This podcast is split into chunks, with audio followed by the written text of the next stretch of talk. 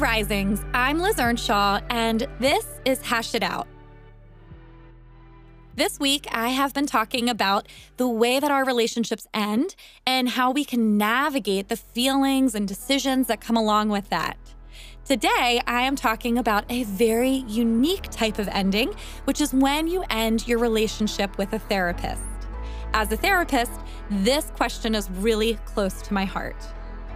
Dear Liz, I've been with the same therapist for over four years, and I know our time together is starting to come to an end.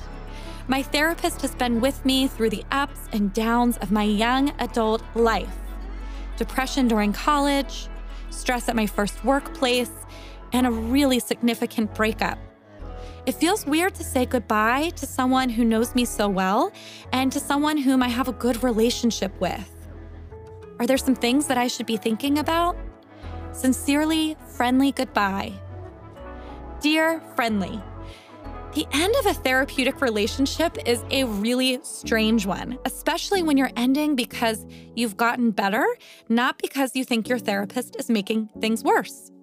We don't tend to end relationships when they're on the up and up. Therapy is a uniquely intimate relationship. Your therapist has heard your deepest secrets and held unconditional positive regard for you, watched you grow, push yourself. Your therapist has likely felt incredibly proud of you and cares about you so much.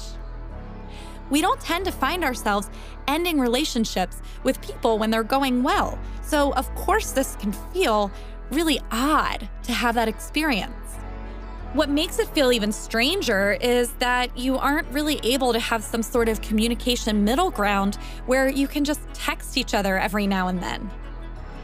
While it's strange and not like other endings, it can also be a really beautiful process.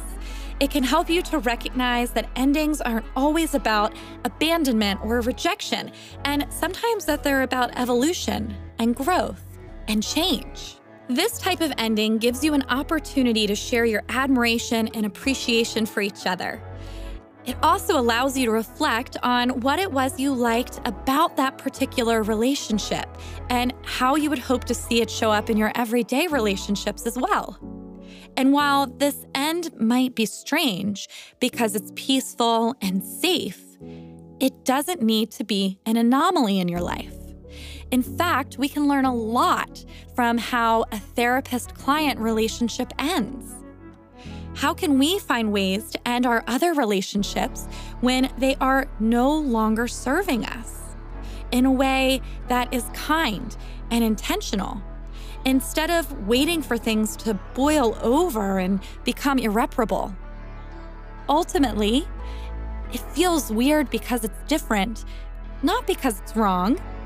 It's incredibly healthy. And as a therapist myself, I know that you have made a huge impact on your therapist. You are going to be thought of frequently, and your therapist is so proud of you and so excited to see you spread your wings and fly.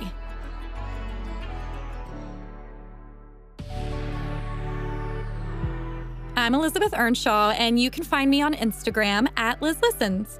Thanks for listening to Hash It Out. If you enjoyed this episode, be sure to check out the other Good Risings offerings available in our feed. Until then, love on your loved ones, and when that gets hard, tune in to learn how to hash it out. Good Risings is presented by Cavalry Audio.